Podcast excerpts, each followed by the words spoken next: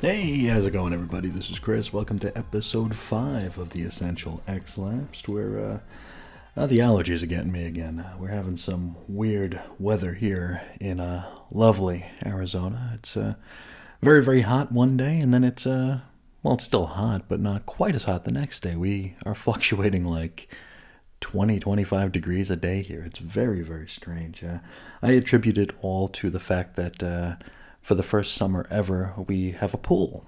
And uh, so it can't stay all that hot, right? It's got to get cold to make sure that uh, we don't get to use it nearly as much as we might want to. And uh, the thing you got to know about me is uh, my skin is so white that it's just about see through. So um, the pool is a uh, late in the day uh, event for me. It has to be when the sun isn't, you know, right on top of me, so I don't uh, just burn to ashes and uh, blow away in the breeze. So in the evening, it's a little cooler, and uh, it's been quite a pain. Uh, the allergies are just a cherry on that sundae. But enough about all that. We got a uh, comic to get to here, and uh, this is another one where Stan the Man is at his Dickensian best here. It's almost as though he's getting paid by the word. A lot, a lot of words in this issue. This is X Men number 5. Had a May 1964 cover date. The story is called Trapped One X Man. Written and edited by Stan Lee with pencils by Jack Kirby. Inks Paul Reinman, letters S. Rosen, colors. Wouldn't you like to know? I know I would. If you do know, please let me know and then I can uh, give them proper credit. Cover price 12 cents American. Alrighty, so we open pretty much right where we left off last issue. Uh, the X Men are bringing the injured and now depowered Professor X back home to the mansion. Now, they seem to vacillate between Xavier being just depowered and in almost a vegetative state uh, throughout this issue. It's very, very weird. Anyway, upon arrival, Bobby realizes that he's got the key to the school, but he would have to defrost in order to get it, which just seems like really poor planning to me. Thankfully, they have the master key in the uh, form of a narrow optic blast through a keyhole, which not only unlocks the thing, but blows the door wide open. Inside, Jean gently and carefully lifts Xavier out of his chair and lowers him into his bed. Uh, probably a dream that he's had many, many, many nights. Again, now you wouldn't know if he's awake, asleep, comatose, or even if we're going as far as to being in a weekend at Bernie's sort of situation here. It's you just don't know. Anyway, the strangest teenagers ever lament the fact that from this point on, they're on their own until Beast hears a car pulling up outside, which kind of shatters the uh, the somber uh, mood. Now you might be asking, who could it be? Well, it's Jean Grey's parents, who, if the timeline established last issue is accurate, likely haven't seen their daughter in over a year. It's a good thing they're able to stop by for about five minutes. Now the kids scramble to get out of their gear and into their even less comfortable looking civilian attire. And here is where we get a bit of a refresher on just who these kids are. Uh, we got Iceman, he defrosts, rendering himself back into, quote, plain Bobby Drake. Now, it looks like he's a big fan of the Marvels, uh, judging by the pennant in his bedroom. Reminded me that pennants were even a thing. You know, growing up, I had a ton of New York Mets pennants in my bedroom. I wonder if they are still something that uh, people buy and uh, hang up on their walls. I guess you'll have to tell me. Um, the angel uh, straps his wings down to become the devil may care young blue blood Warren Worthington III.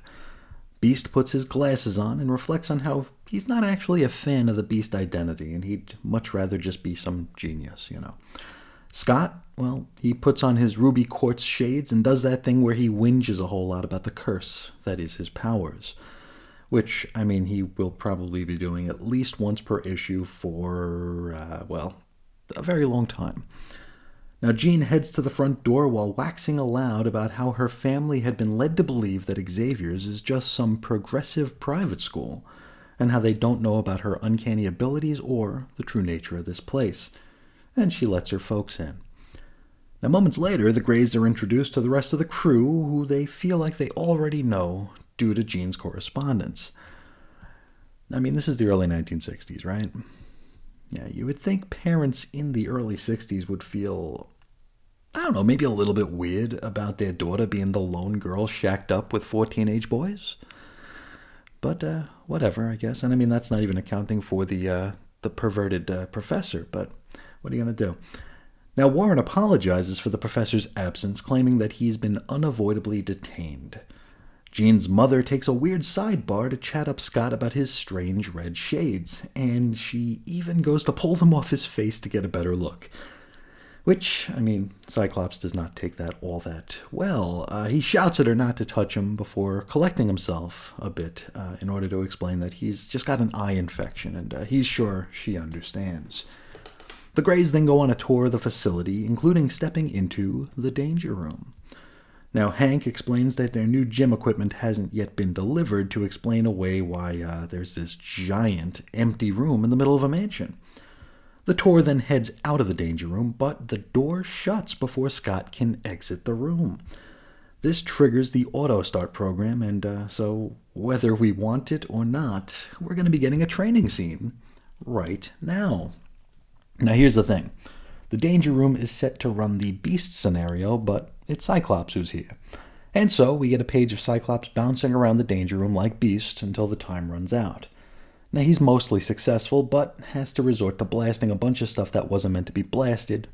Eh, oh well, what are you gonna do? At this point, it's time for the Greys to leave. Uh, you know, I mean, they're happy to see their daughter doing so well, and uh, they figure maybe they'll see her in another year or two.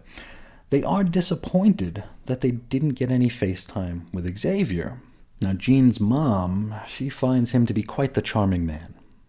Jean's dad's like, yeah, he's charming, but he's also a lot more than that. He, it's, it makes you wonder if they'd even mind if they knew that he was like perving around their little girl. Uh, they might, they might welcome that. I don't know. Now, as they leave, they drive by a peculiar looking fellow who we recognize as being Mastermind from Magneto's Brotherhood. Now, he's been tasked with finding the X Men secret headquarters, and oddly enough, out of all the neighborhoods on this entire planet, he's somehow walking around Salem Center. And here's a even stranger part than that he doesn't even know that the X Men are nearby, he's just there. Very odd. Magneto then calls him on his Apple Watch to call him back to base. Quicksilver soon arrives in one of Magneto's silent magnetic jets. Then, after picking up Wyngarde, they're off to Asteroid M. Upon arrival and docking, Mastermind is tackled by the Toad, who excitedly wants to know if he destroyed the X Men. Quicksilver starts running quickly and bowls the Toad over. Mastermind then hits him with the illusion that he's been wrapped up in heavy cloth. Oh boy, heavy cloth. That's uh, pretty hardcore, isn't it? Magneto enters and demands order.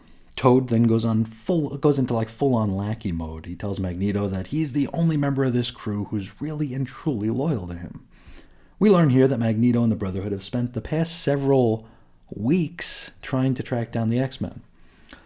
So it took the X Men several weeks to get back from Santa Marco? I really thought we were picking up where we left off. I mean, they were just getting home with uh, with the depowered professor. I mean, maybe this is just another indictment on why you uh, you probably should never edit your own work, folks. You, know, you get problems like this. Now, in any event, Magneto claims to have a new plan to draw the X Men out, and it's going to involve his most loyal subject, the Toad. We jump back to the mansion, where the kids are getting ready to watch a great track meet on TV. Wow, pretty big day, huh? Bobby asks Scott to join them in the den or wherever the television is, but Cyke ain't feeling it. So much so that he shoots an optic blast at Bobby. It winds up hitting his bedroom door, and rather than blasting through it, it just causes it to slam shut. So, I mean, are the optic blasts a blessing or a curse at this stage? Who knows? Anyway, down to the TV room, Jean is wrapping a blanket around the legs of a seemingly catatonic Xavier. I think he's just enjoying the attention Jean's giving him. Um, hopefully, not too much. Um, anyway, the track meet begins, and our heroes immediately take notice of one athlete in particular who stands out above the rest. I mean, this track star here is just kicking butt here. He's winning every event, breaking world records. I mean, it's pretty wild here. He's so impressive that the crowd revolts. I mean, you'd think they might be cheering, but no. They call this poor guy out as being a phony. Now, the X Men take this to mean that the guy has got to be a fellow mutant and also take the crowd's reaction as an indictment on how humans fear and hate them. And so our heroes recall their oath and head out to save their brother in mutantdom. Now, Xavier wakes up at this point just long enough to remind them that he's not going to be able to like help them with this one since, you know, he's got no powers anymore. Then, just like that, the X-Men arrive at the track meet before the humans who were just brimming with fear and or hatred moments ago, they're just about to dogpile the poor old to- uh, mm, the brand new mutant track star here. Uh, Angel swoops in to take him away. Only this little fella is too heavy for him to carry for all that long.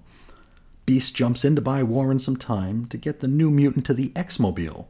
Unfortunately for them, the X-Mobile is surrounded by humans, and so the X-Men are going to have to try and flee by foot rather than running them all over, which, I mean, that would definitely give the humans something to fear and or hate. Now, the X-Men and the new mutant run all the way to a subway station and hop aboard a train. Inside the train, the costumed kids are being stared at by all the folks there. Cyclops makes sure everyone there knows that they bought tickets, like, like they all did. Though we didn't actually see that, so I'm thinking he might just be lying here. Anyway, Beast takes a better look at their new mutant friend and comments that there's something disturbingly familiar about him. Well, maybe it's the fact that he's wearing a big old rubber face mask. That might be enough to tip you off, right, Beast? Um, Beast rips the mask off the kid, revealing him as the toad, of course. Duh. Cyclops, at this point, freaks the F out. He's scared that Beast literally ripped the face off their new friend. It's, uh, it's quite a scene. Now, Toad bounces on out of the train at the next stop, which we're going to have to assume wasn't all that far off. Otherwise, that would have been, uh, you know, quite the uncomfortable few minutes of just standing there staring at one another. Uh, the X Men follow him off the train here. Iceman freezes the ground below the Toad, causing him to fall backwards and crack his head wide open. So, uh, mission accomplished. No, no, I, am kidding. Um, Toad does fall, but he does so in more of like a Three Stooges sort of way, like spinning around like Curly on crack, you know? Then Magneto shows up. He yanks a bunch of train track up from the subway and wraps Angel up in it, probably killing and or maiming hundreds of folks on the next train that comes by in the process. I mean, they are just Homo sapiens here. Who needs them anyway? Beast rushes in to save Warren, but Scarlet Witch uses her hex powers to cause some commuter's briefcase to open up, which spills out a bunch of stuff that trips Hank up. Iceman then finds himself surrounded by masterminds, and so he swipes at them with an icy baseball bat.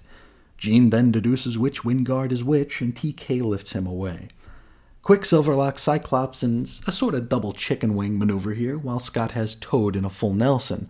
So we're going full, you know, full on three way dance here. Cyclops blasts at Pietro's feet, which surprises the speedster, because he thought that Cyclops would need to use his hands to open his visor, and, uh, well, he doesn't. Uh, this might actually be the first time we see that he doesn't need to do that. Uh, then again, maybe it's not. Magneto tosses Angel over his shoulder and rushes back to his magnetic jet. Mastermind causes a human stampede when he drops an illusionary rhinoceros amid the crowded train station, and this buys the baddies just enough time to get away. Then, a short time later, we see Angel held captive at Asteroid M. Now, Magneto is grilling him for information under the threat of, uh, well, killing him. Wanda is absolutely aghast. She never thought they'd descend to murder. Um, hey Wanda, weren't you there last issue when Magneto literally set a nuclear bomb to turn an entire country into glass? I, I mean, I think you were there. I mean, details, details. Magneto then begins to sort of kind of torture Warren to try and get the information out of him. He wants to know where the X Men are hiding out. He nails him with a flashing light beam to ensure that he won't get a moment's peace until he talks, and then he starts blasting high pitched sirens to really drive the point home. Our boy Warren, though, he ain't gonna talk. Back on Earth, the rest of the X Men have captured Toad and are uh, wondering just what in the world to do with him.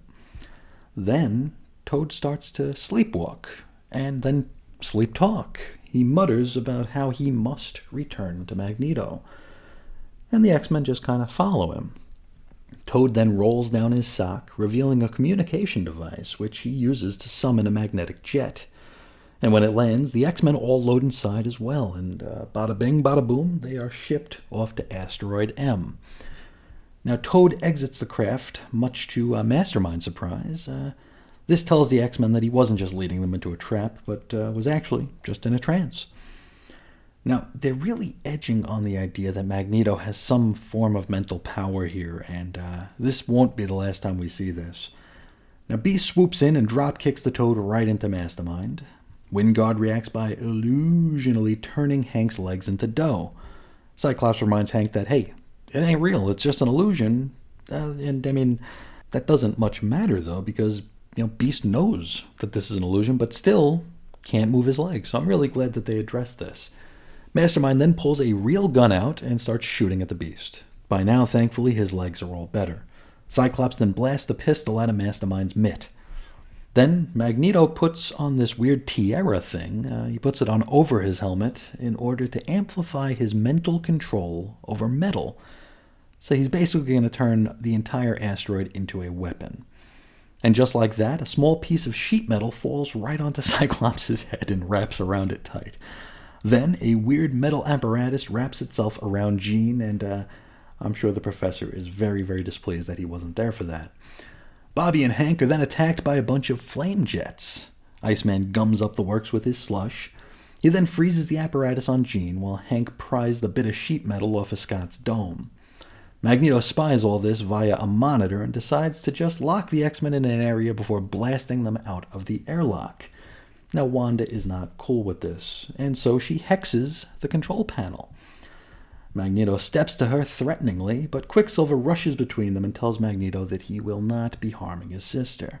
Now, before this argument can escalate much more, uh, Cyclops blasts his way into the control room here. This is something Cyclops seems to do. When Magneto's hiding behind a wall, you can count on Cyclops to blast his way in. He then asks Quicksilver and the Scarlet Witch to leave Magneto and join the X-Men. Now they refuse. They, you know, they don't want to be left out of the MCU movies that are going to come out in a half century. So, uh, uh, Pietro and Scott then spend a couple of panels punching each other while Beast and Iceman attempt to free Warren from his glass cell. Jean then TKs a chemical tank into the glass, finally busting it open, but somehow not causing an explosion. So I guess it's all about that gentle touch, right? Anyway, it's uh, it's time to fight. Mastermind unleashes an illusionary monster, which uh, Angel flies right through. Magneto then fires a dart grenade down a hallway, which seems like a most dangerous thing to do, um, especially in the vacuum of space, right? Now, luckily, all 1,000 flying darts miss everybody and everything. It's uh, almost like we're in an episode of the A Team. Maybe it's a it's the X Team. Uh, then there's a rumbling because Asteroid M is cracking up. Magneto and the Brotherhood rush across the station to try to escape, and uh, as they're running, they see Cyclops and, like, hey, let's throw him outside. That's exactly what they do. They just chuck Cyclops into the vacuum of space. Don't worry though, Cyclops' lungs somehow didn't implode here. Also, somehow, Magneto isn't sucked out into the void with him. It's just they open a door and they throw Cyclops out. So science, science is weird. Iceman then makes an ice bridge. Uh, should he be able to manifest ice in space? I don't know. I do hold a couple of science degrees, don't get me wrong, just not that kind of science degree. Angel flies down the bridge and catches Cyclops, without his lungs imploding either. Then Asteroid M explodes. Nobody dies though. Um, the X Men just barely escape into one of the magnetic jets. Once back on solid ground, the jet returns to the ruins of the asteroid, presumably to collect Magneto and the Brotherhood, assuming they aren't already dead, of course. I, I mean, the asteroid is literally in pieces right now. Um, anyway, uh, we wrap up with the X Men reporting into Xavier, and as they're telling their story, he puts his hand up and says, Don't worry about it. I already know what happened because he was faking the whole thing. He was never depowered.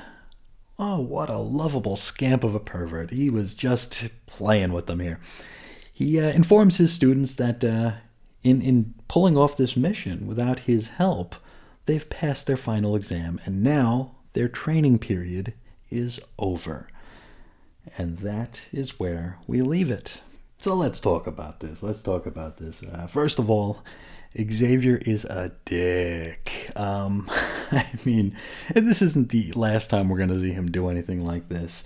Uh, even in the first 66, he's just going to uh, continually screw with his students and his X Men here. Um, I'm pretty sure a couple of the times were basically because uh, whoever was writing the story, either Stan, uh, Roy, or Arnold, or Gary, whoever whoever was writing the story, kind of wrote themselves into a corner and needed to uh, find a way out. So But we'll get there when we get there. Here, it's very strange that he would that he would let his his students kind of tend to him hand and foot. You know, we have Jean tucking him in and uh, wrapping towels around him here. It's pretty bizarre that he would uh, go to such lengths here. But again, this is this is Xavier, and he is a, if nothing else, he is a strange, strange individual, and probably the last person you'd want as a uh, custodian of your uh, of your young one. With that out of the way, I'd like to talk just a little bit about the pacing here. Um, I referred to X Men number four as a seminal slog,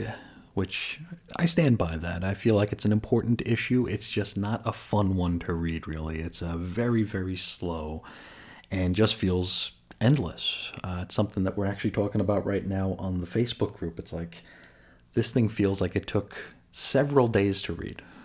it's just a lot of stuff going on there, and uh, I mean, there's good and there's bad about that. You're getting plenty of story, but it's uh, there are points where it almost feels like the story's being told in reverse. Like as you turn the page, there's like five more pages. It's I, I could compare it to eating cauliflower. You know, I'm not a fan of cauliflower, but sometimes I'll try to eat it because it's you know good for you. At least that's what the wife tells me. And uh, I feel like every time you, t- you chew on cauliflower, it grows. You know, it doesn't break down in your mouth, it gets bigger in your mouth, and it just takes forever. And I mean, you could be chewing on the same bit of cauliflower for, I don't know, a half hour. Seems like, anyway. This issue of X Men, issue four, that is, it was kind of like that.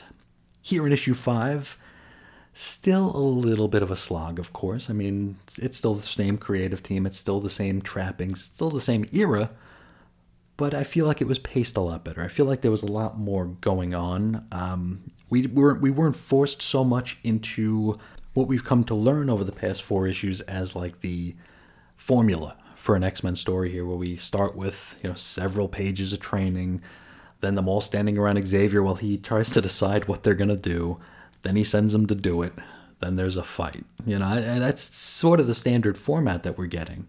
Here, I feel like Stan and Jack kind of jazzed it up a little bit. Here, we did get a, a training scene because, of course, we did, but it was a uh, it was different. You know, we had Scott locked in the danger room, uh, going through Beast's paces, and I, I, think that's an interesting and clever and uh, creative way to remind us that this is a school, remind us exactly what the danger room is, and not devote you know a, a quarter of the issue to it. You know, we, we got we got the point, right? We got the point of what the uh, the danger room's all about.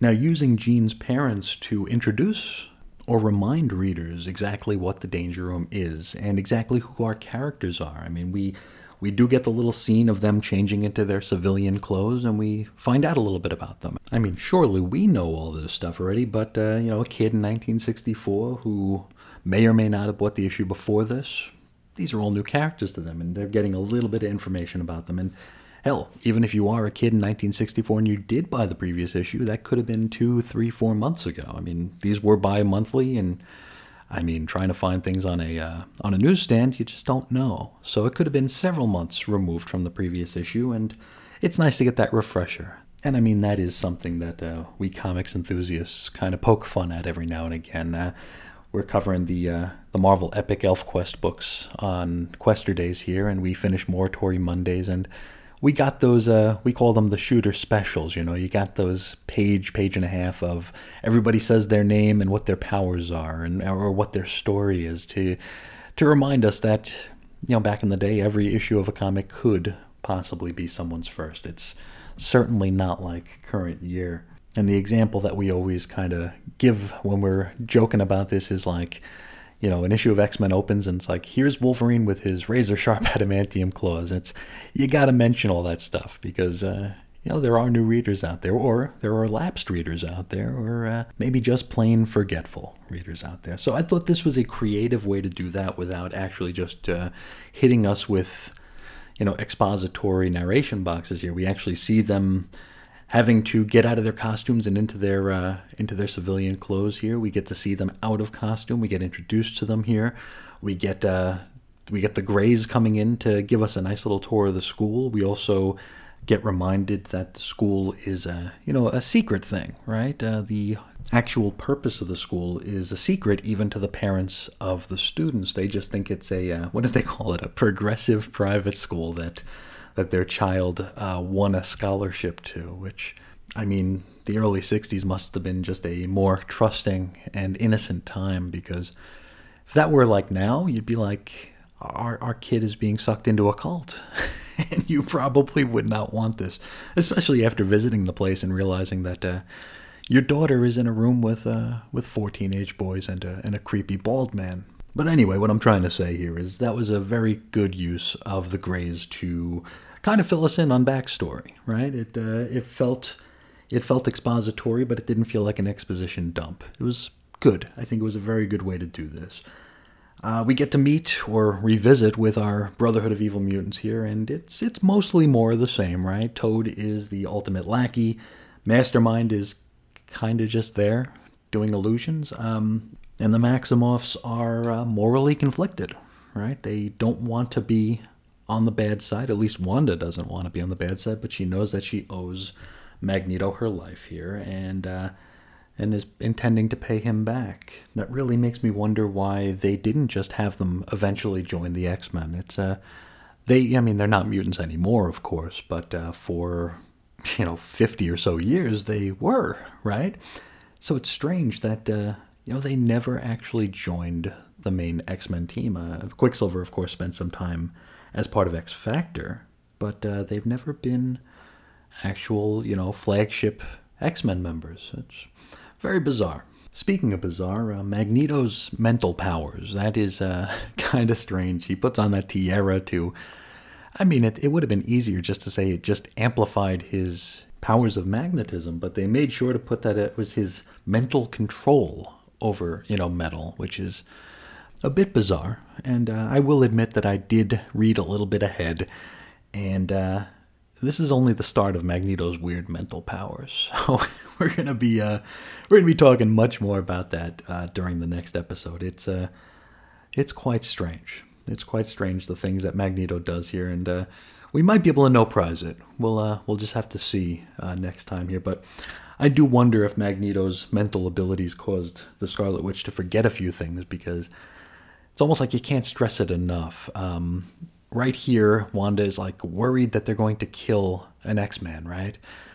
Whereas last issue, um, Magneto was not only going to kill all of the X Men with a small bomb, but he was also going to use a large nuclear bomb to destroy an entire country. And she didn't want that to happen, of course, but uh, like she still went along with it.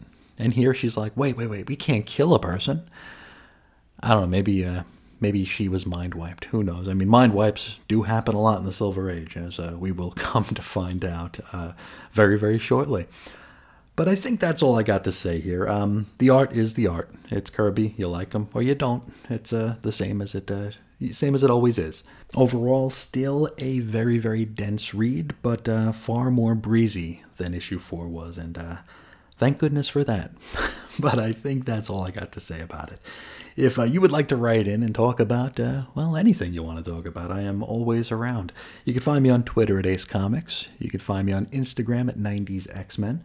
You can shoot me an email over to weirdcomicshistory at gmail.com, or you can call into the brand new, or sort of kind of new, um, X-Lapsed voicemail at 623 396 Jerk. Uh, you could find blog posts and show notes over at chrisisoninfiniteearths.com. You could check us out on Facebook. The little group is 90s X-Men, and it's uh, seems to be growing by the week. So thank you to everyone taking part there, and uh, thank you for sharing in the conversation. We're having a really, really good time there. Uh, finally, for all your Chris and Reggie comic commentary listening needs, you can head over to chrisandreggie.podbean.com, available anywhere the internet aggregates noise. And if you like what you hear there, or at least appreciate the effort behind it, I would love for you to spread the word, share the show, and uh, maybe tell a friend or two who uh, who might be into comics, might be into the X Men, or might just want to hear uh, a couple of New Yorkers shoot the breeze about uh, comics and life. Uh, it would really, really, really mean a lot to me. Speaking of which, it means so much to me that you'd share a little bit of your day with me today to listen to my nonsense and uh, discussing X Men number 5. So thank you all so, so much. And until next time, as always, I will talk to you again real soon. See ya.